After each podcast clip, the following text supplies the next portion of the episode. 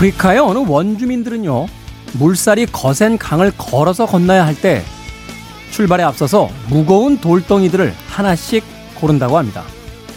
그 다음에 그 돌을 등에 지거나 품에 안고서 한 발 한 발 강을 건너는 거죠.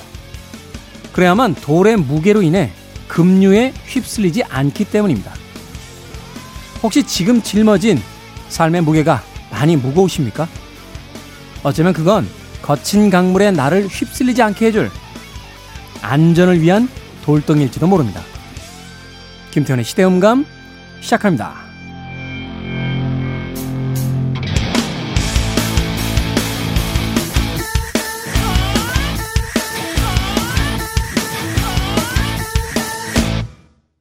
그래도 주말은 온다. 시대를 읽는 음악 감상의 시대음감 김태훈입니다. 아프리카의 어느 원주민들이 발견해냈다는 삶의 지혜. 급류가 센 강을 건널 때 무거운 돌멩이를 안고 감으로써 휩쓸리지 않는 지혜. 그렇게 본다면 저는 6살 때부터 삶이 무거웠던 것 같아요. 예, 목 위에 돌덩이들이 하나둘씩 안기 시작해가지고, 예, 그로부터 40년이 흘러갔는데 내려올 생각을 안 합니다.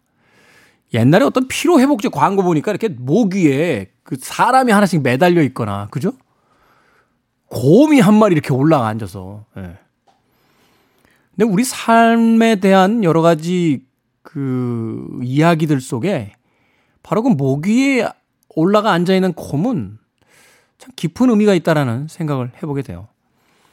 불확실한 인생을 살면서 우린 늘 무엇인가 안전한 걸 찾게 되잖아요. 어릴 때 이제 부모님들의 이야기에 따르면 콕 집어서 제가 이야기 드리면 예, 서울대에 가면 예, 인생이 그냥 핀다고 하셨어요. 그래서 만약 서울대에 갔다. 그러면 얼른 군대 갔다 와야 돼요.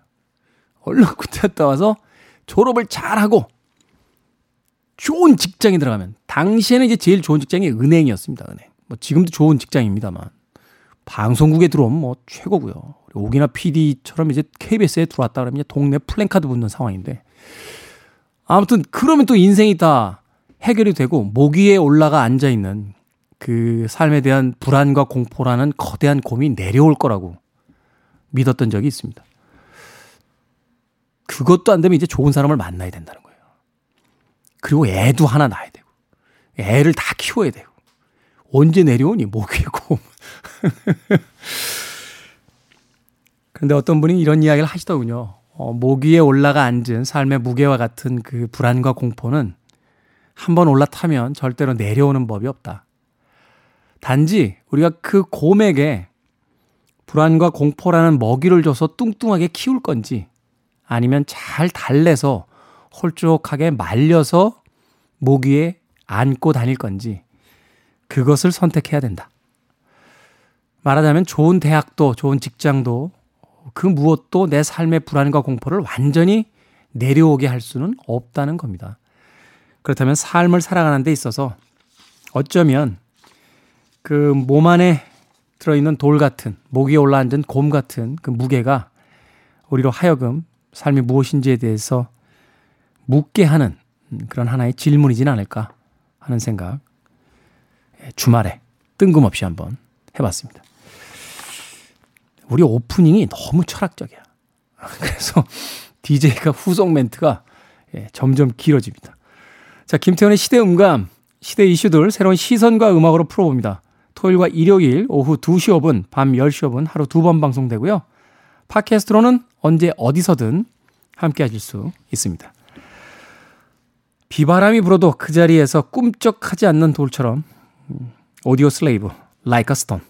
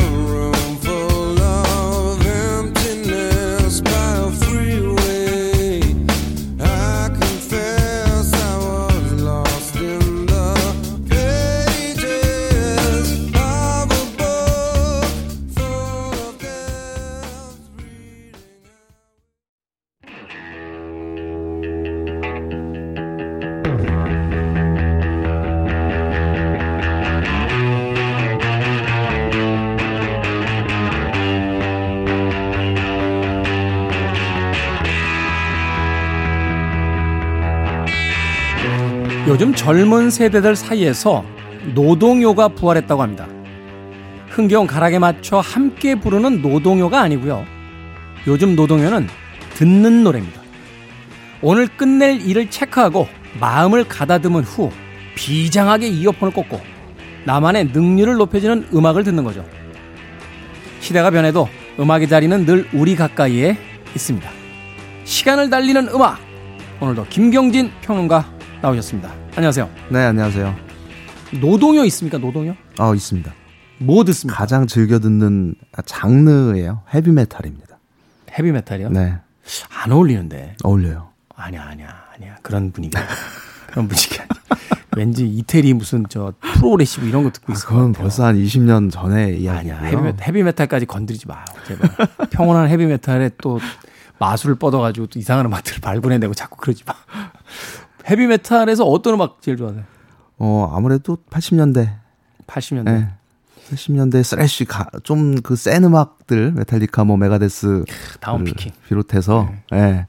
좀 지난번에 들었던 그런 반 헤일런이라든지 음. ACDC 뭐 이런 음악들이 어, 어떤 노동요라고 할 만한 제게는 그런 음. 음악인 것 같습니다.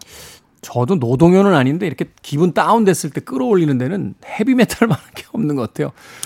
과거 이제 하드락까지 가서 네, 네. 어, 스테픈울프의 뭐 Born to Be Wild부터 뭐 시작한다든지 아니면 네. ACDC의 뭐 Thunderstruck 같은 거 하나 이렇게 틀어놓으면 그 처음에 인트로 때 막 따라따라따라따라 그 기타. 소리만 들으면 네. 벌써 이제 심장 벌렁거리기 네. 시작하니까 사실 예전식 그 기준으로 보면 우리 나이엔 그런 거 들으면 안 되는 거거든요. 아 왜요? 예? 아니 옛날에 인터뷰 보는데 그 롤링스톤스의 리드 보컬인 믹 재거 있잖아요. 네. 아마 20대 후반 정도 되는 것 같은데 락 음악을 언제까지 하실 겁니까? 그러니까 40살이 됐는데 락 음악을 할 것 같지는 않아요. 그건 아니죠. 막 이러는 거예요. 근데 지금 70살 넘으셨거든요. 그러게 말이에요. 어찌됐건. 자, MZ 세대에서 유행하는 노동요는 이 신나는 댄스곡을 더 빠르게 해서 듣거나 아니면 한 가지 노래를 몇 시간 동안 반복해서 듣는다라고 하는데 생각해보니까 세대는 바뀌어도 음악 듣는 방식은 비슷한 것 같아요. 우리도 이렇게 음악 들었던 것 같은데. 그러게요. 네. 아무튼 자 김태훈의 시대음감 우리 시대의 음악 이야기 어제는 타계한 에드워드 반 헤일런에 대한 이야기를 해주셨는데 오늘은 어떤 아티스트의 이야기입니까? 네, 에디 반 헤일런이 지난 10월 6일 날 세상을 떠났어요. 네. 어, 작년 딱 1년 전 2019년 10월 6일 날 타계한 인물이 있습니다. 아 공교롭게 같은 날. 네. 진저 아. 베이커라는 드러머예요. 아 진저 베이커가 작년에 떠났군요. 네. 그래서 어 에디의 부고 소식을 들었을 때 뭐 무슨 날인가 좀 이런 느낌이 들었거든요. 아, 무서워지는데요. 21년엔 또 누가 떠나실지. 네. 그래서 작년 10월 6일 세상을 떠난 어 아주 그락 음악계 또 재즈계에서도 손꼽히는 어 위대한 드러머로 칭송받아온 진저 베이커의 이야기를 준비했습니다. 사실 그 락 음악의 역사에서 이제 드러머들이 전면에 나서는 경우가 그렇게 많지는 않죠. 그렇죠. 뭐 제플린의 존 보넴 같은 네. 인물이 있고 네. 비틀즈의 뭐 링고스타가 있습니다만 사실 링고스타가 드럼을 잘 친다라고 평을 하는 평론가들은 그렇게 없는 네. 것 같고 네. 또 누가 있나요? 콜로세움 2에서 뭐 코지 파웰 같은 그렇죠. 뭐 드러머 뭐 이렇게 네. 이야기하는데 네. 진저 베이커는 그 중에서 단연 독보적인 것 같아요. 그렇습니다. 흔히 진저 베이커를 일컬어서 락 음악계 최초의 슈퍼스타 드러머라는 어, 아. 호칭으로 불려요. 그러니까 그 이 진저 베이커가 이제 이 사람이 그, 곧그 당시에 등장했던 락 밴드 뮤지션들보다도 나이가 좀 많습니다. 보통 이제 40년대생인데, 진저 베이커는 1939년생이에요. 네. 그래서 60년대 그 초반부터 블루스 인코퍼레이티드라는 팀으로 이제 활동을 처음 시작을 했었는데, 그 아무래도 이제 이 진저 베이커라는 이름이 대중에게 제일 먼저 알려지게 된, 어, 팀은 에릭 클랩튼과 함께 했던 크림이라는 밴드였죠. 크림. 근데 그 무렵에 이미 그 진저 베이커는 드러머로서 그러니까 일반적으로 그 밴드의 멤버들이 주목을 받게 되는 계기는 그 밴드가 대중적으로 성공을 성공하고. 거뒀을 때 어, 그 밴드의 멤버로서 이제 주목을 받는 경우가 대부분이었거든요. 사실은 뭐 지금도 마찬가지죠. 근데 어, 그 노래를 하는 보컬리스트나 기타리스트나 요런 포지션의 사람들은 아무래도 어, 주목도가 높죠. 예. 네. 음. 근데 드러머가 어, 이 밴드의 멤버로서가 아니라 어, 그 연주력 또 그 퍼포먼스 자체로 평가를 받고 환호를 받은 사례로서는 진저 베이커가 최초라고 합니다. 사실 그 드러머들이 그렇게 드러나고 싶어가지고 뒤에만 있으니까 메탈리카의 저 라스 울리히 같은 경우는 막 자기가 노래도 별로 안 하면서 막 노래하려고 그러고 토미 리 같은 머틀리 크루 네. 멤버는 막 공중에 거꾸로 매달려서 치고 막, 막 그랬잖아요. 그런데 네. 진저 베이커는 사실 그렇게 하지도 네. 않았는데 네. 워낙 연주력이 출중하다 보니까 그렇죠. 어. 네. 그 진저 베이커가 그 락 음악계 밴드에서 처음으로 더블 베이스 드럼을 도입한 인물이기도 합니다. 쉽지 어, 양쪽에 하나씩 네. 이제 foot 페달로 치는 거죠. 그렇죠. 예.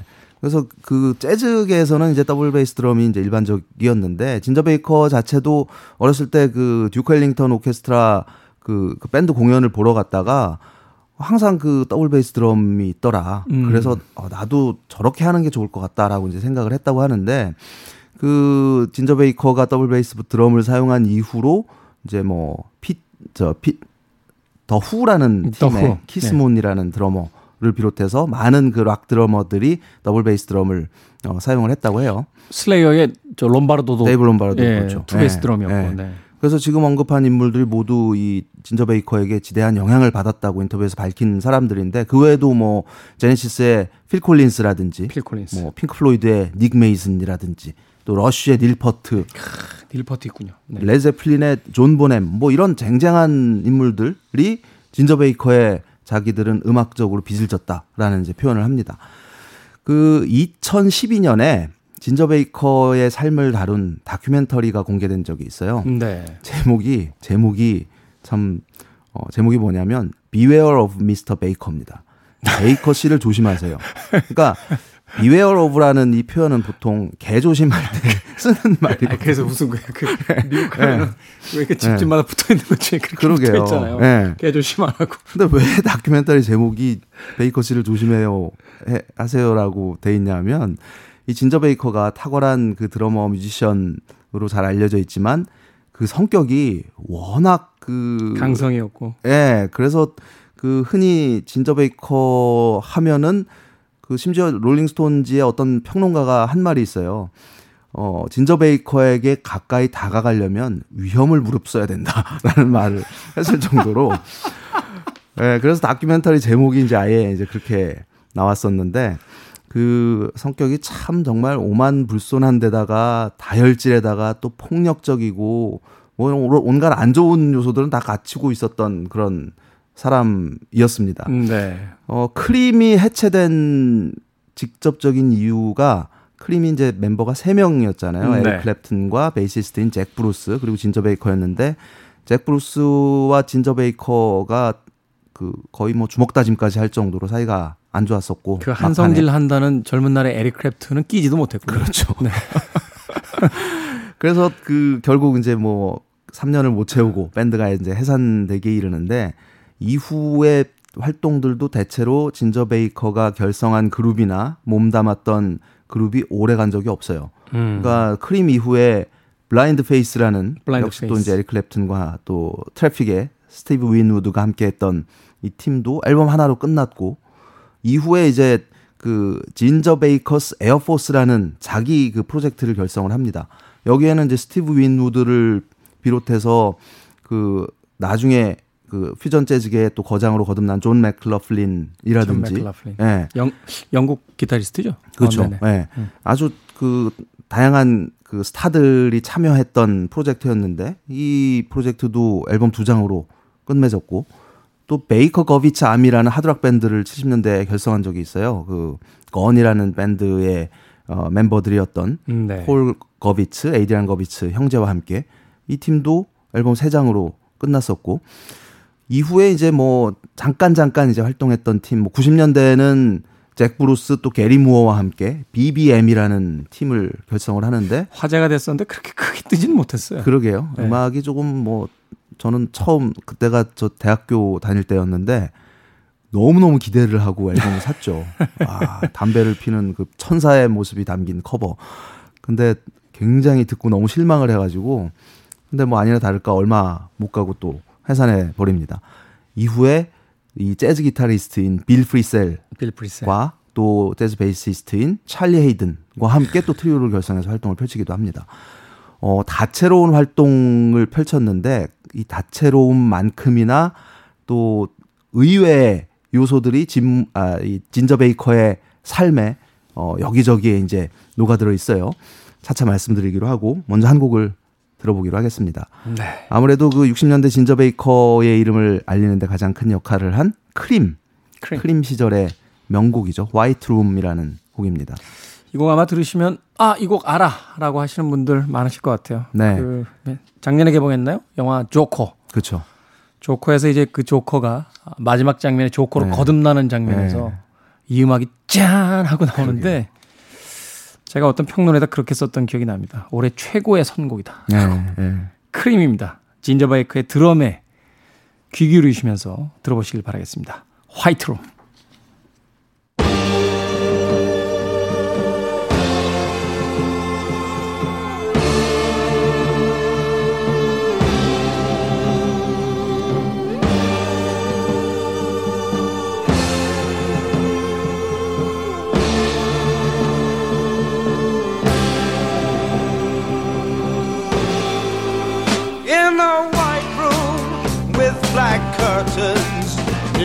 룸. station.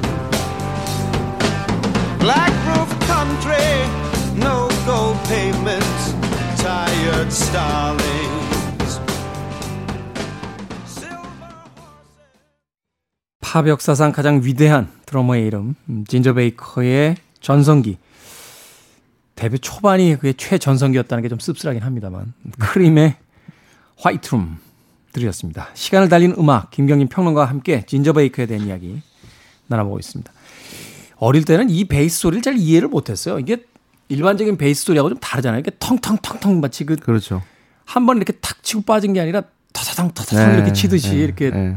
이 드럼을 어떻게 치는 거지라고 생각을 했는데 이게 이제 two 베이스 드럼인 거죠. 그렇죠. 네, 아, 네. 참.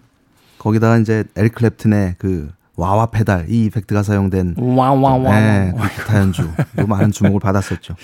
이 음악은 사실 우리에게 익숙하기 때문에 그런가 보다 하고 이렇게 감상하게 되는데 이 음악이 처음 나왔을 때는 참 뮤지션들 사이에서 굉장히 많은 화제가 됐던 그러게요. 그런 음악이기도 했습니다. 네.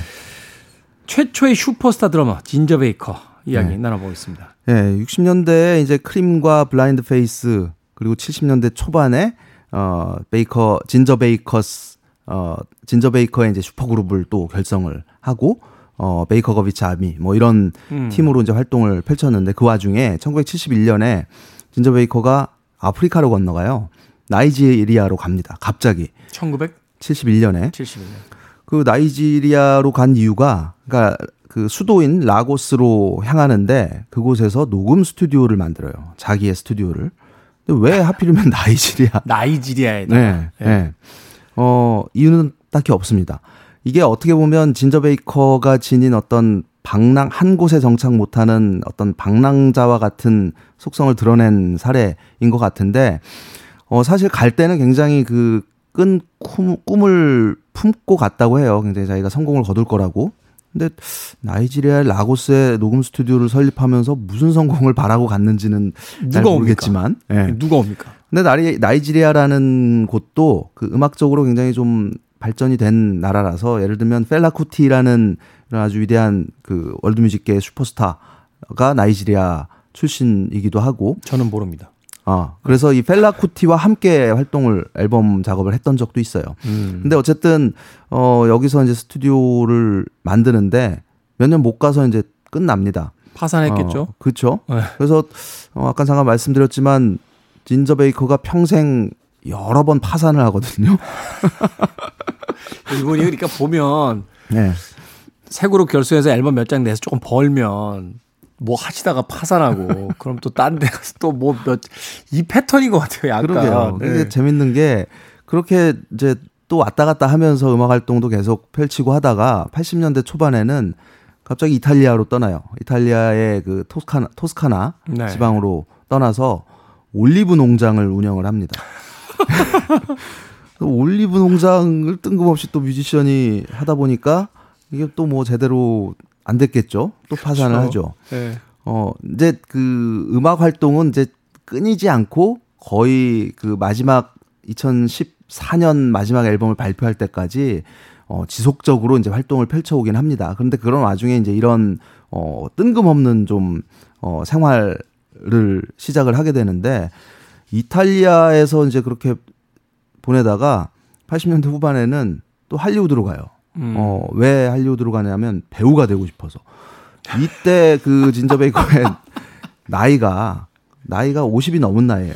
근데 배우가 되고자 뭐 될 수도 있죠. 아, 그렇죠. 예. 네. 근데 이제 좀 의외잖아요. 그래서 진저 베이커 씨가 네. 외모가 그렇게 아니 뭐 극단적인 캐릭터를 맡으면 돼요. 네.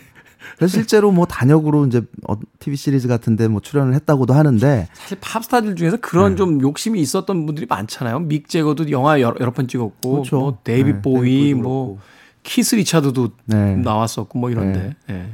근데 어쨌든 그 처음 그 LA로 가가지고 봤던 오디션이 위어드 알 얀코빅이 주연했던 영화였다고 해요. 정상적인 영화 같지 않은데요. 그렇죠. 위어드 알 얀코빅은 그 패러디 그 송으로 유명한 유명하죠. 네. 네. 카피추의 할아버지죠. 네. 네. 그래서 그렇게 LA로 갔다가 또 90년대 후반에는 남아프리카 공화국으로 갑니다. 거기는 뭐 거기서 다른 뭐 사업을 한다거나 그건 아니었고 거기서 오랫동안 살아요. 음. 그래서 그 아까 말씀드렸던 Beware of Mr. Baker, 베이커 씨를 조심하세요라는 다큐멘터리도 주로 촬영되었던 곳이 남아프리카 공화국이었던 음. 거죠. 그렇군요. 어, 진저 베이커 우리에게는 이제 일반적으로 진저 베이커 하면 크림의 드러머, 또 블라인드 페이스의 드러머, 또 여러 이제 그 락 밴드들을 먼저 연상을 합니다. 그래서 락계의 이제 슈퍼스타라고도 이제 아까 말씀을 드렸지만 정작 진저 베이커 자신은 어, 락 드러머라는 자기를 향하는 그 표현을 굉장히 싫어했다고 해요. 음. 왜냐하면 저는 락 드러머가 아닙니다. 저는 락 음악이 아니라 저는 재즈 드러머예요. 라고 늘 이제 강조를 했다고 하는데 네. 실제로 이제 그가 어린 시절부터 굉장히 영향을 받았던 그 드러머 어, 뮤지션들이 뭐 맥스 로치라든지 필리 조 존스라든지 뭐 이런 재즈계의 아주 위대한 드러머들 아트 블레이키라든지 이런 사람들로부터 이제 영향을 받아왔고 실제로 이제 아까 말씀드렸던 것처럼 뭐 빌 프리셀이나 찰리 헤이든과의 활동 또 자신의 이제 여러 솔로 앨범들을 통해서 들려준 음악은 그냥 재즈였습니다. 음. 그래서 어, 이 크림에 대해서도 이런 말을 한 적이 있어요.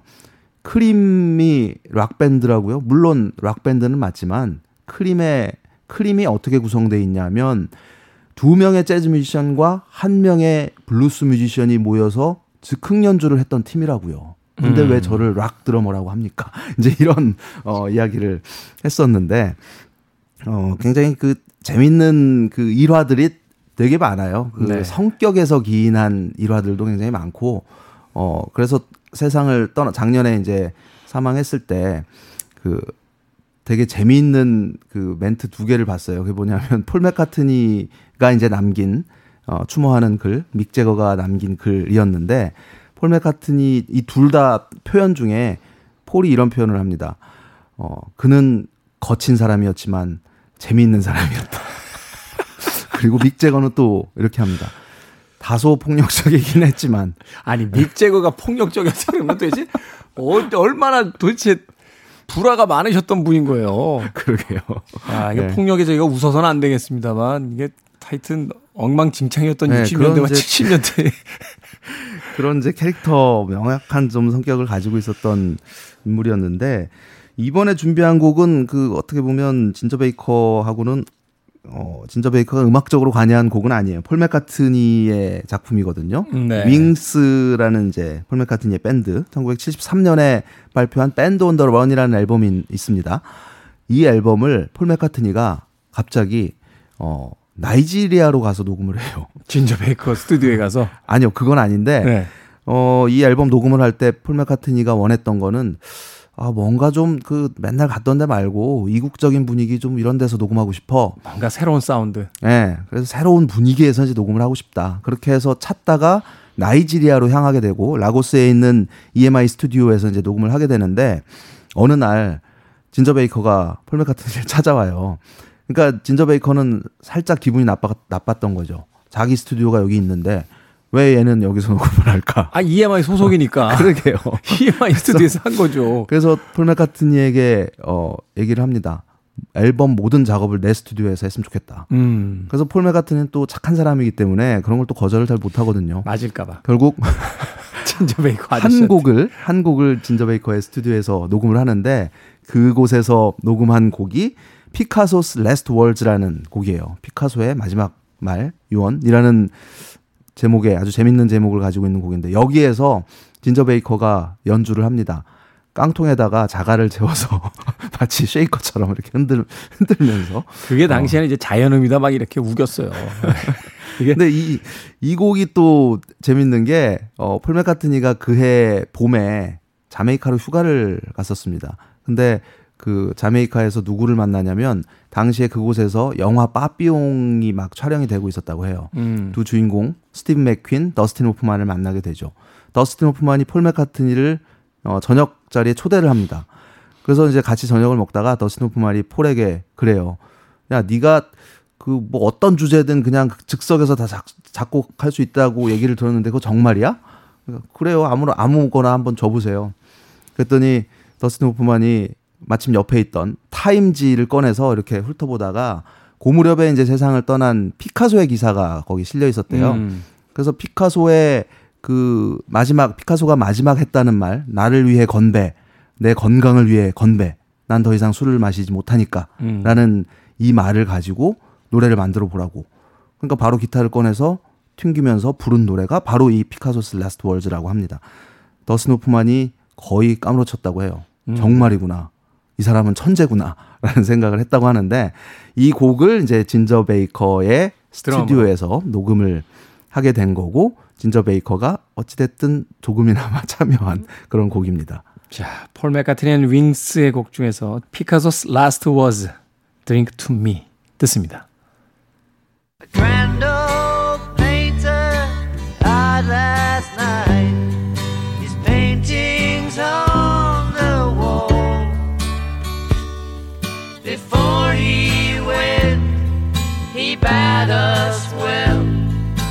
said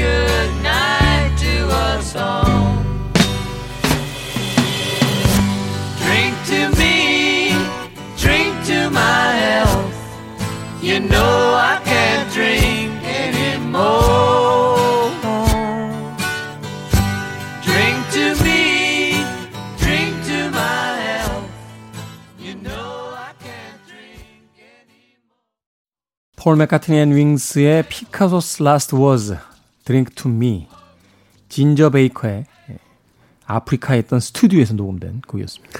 이상하게 60년대 70년대 이 히피즘의 시대 때 네.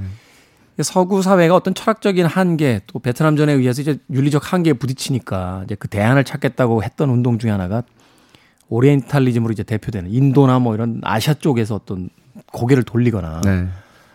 또는 아프리카에 뭔가 원초적 생명력이 있다. 그러게요.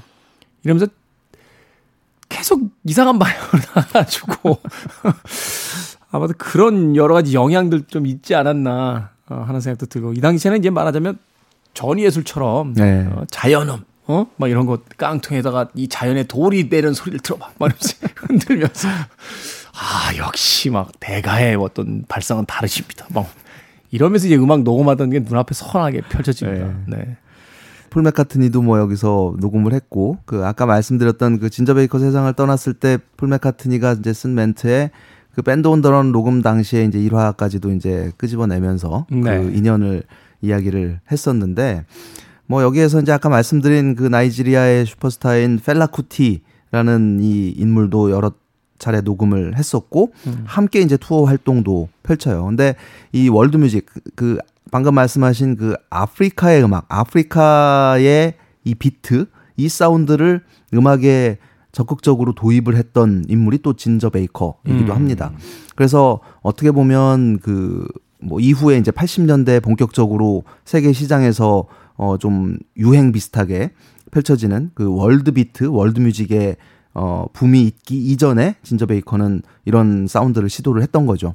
그리고 어, 뭐 계속 말씀드렸지만 늘 이 솔로 앨범들은 다 재즈 앨범이에요. 그래서 음. 어, 진저 베이커가 밴드 활동을 통해서 들려줬던 어, 이런 음악보다는 재즈에 늘 더 가까이 있었던 그런 인물이었던 거죠. 이게 참 그 네. 락 드러머들도 재즈 드러머에 대한 어떤 경외감 또 그 락 드러머에 대한 어떤 좀 비하 이런 것들이 있었던 것 같은 게 몇 년 전에 나왔던 그 영화잖아요. 위플래시 보면 그 드럼 연습하는 그 학생의 책상 머리에 글귀가 붙어 있어요. 네. 하다가 안 되면 락 드러머라도 되겠지. 근데 그걸 보고 한참 웃었던 기억이 있는데 진저 베이커도 사실은 네. 어떤 그 락 드러머 단순한 어떤 그런 연주에 좀 벗어난 네, 그렇죠. 그 차원의 어떤 연주를 네. 구사하고자 했던 네. 그런 인물이었던 거고. 네. 그래서 뭐 그가 사용한 그 드럼 연주 패턴 예를 들면 뭐 하이햇 또는 ride cymbal 이런 것들을 적극적으로 활용을 한다거나 어, 이렇게 하이햇 소리, 리듬이 이렇게 어, 펼쳐지는 와중에 저 뒤쪽에서 스네어 드럼 소리가 우르르 그렇게 몰려와요. 이런 류의 이제 연주들을 들으면서 많은 사람들이 감탄을 했다고 합니다. 음. 그 1980년대 중반에는 존 라이든이 결성했던 팀이 그러니까 존 라이든이 쟈니 로튼이죠. 섹스 피스톨스의 네.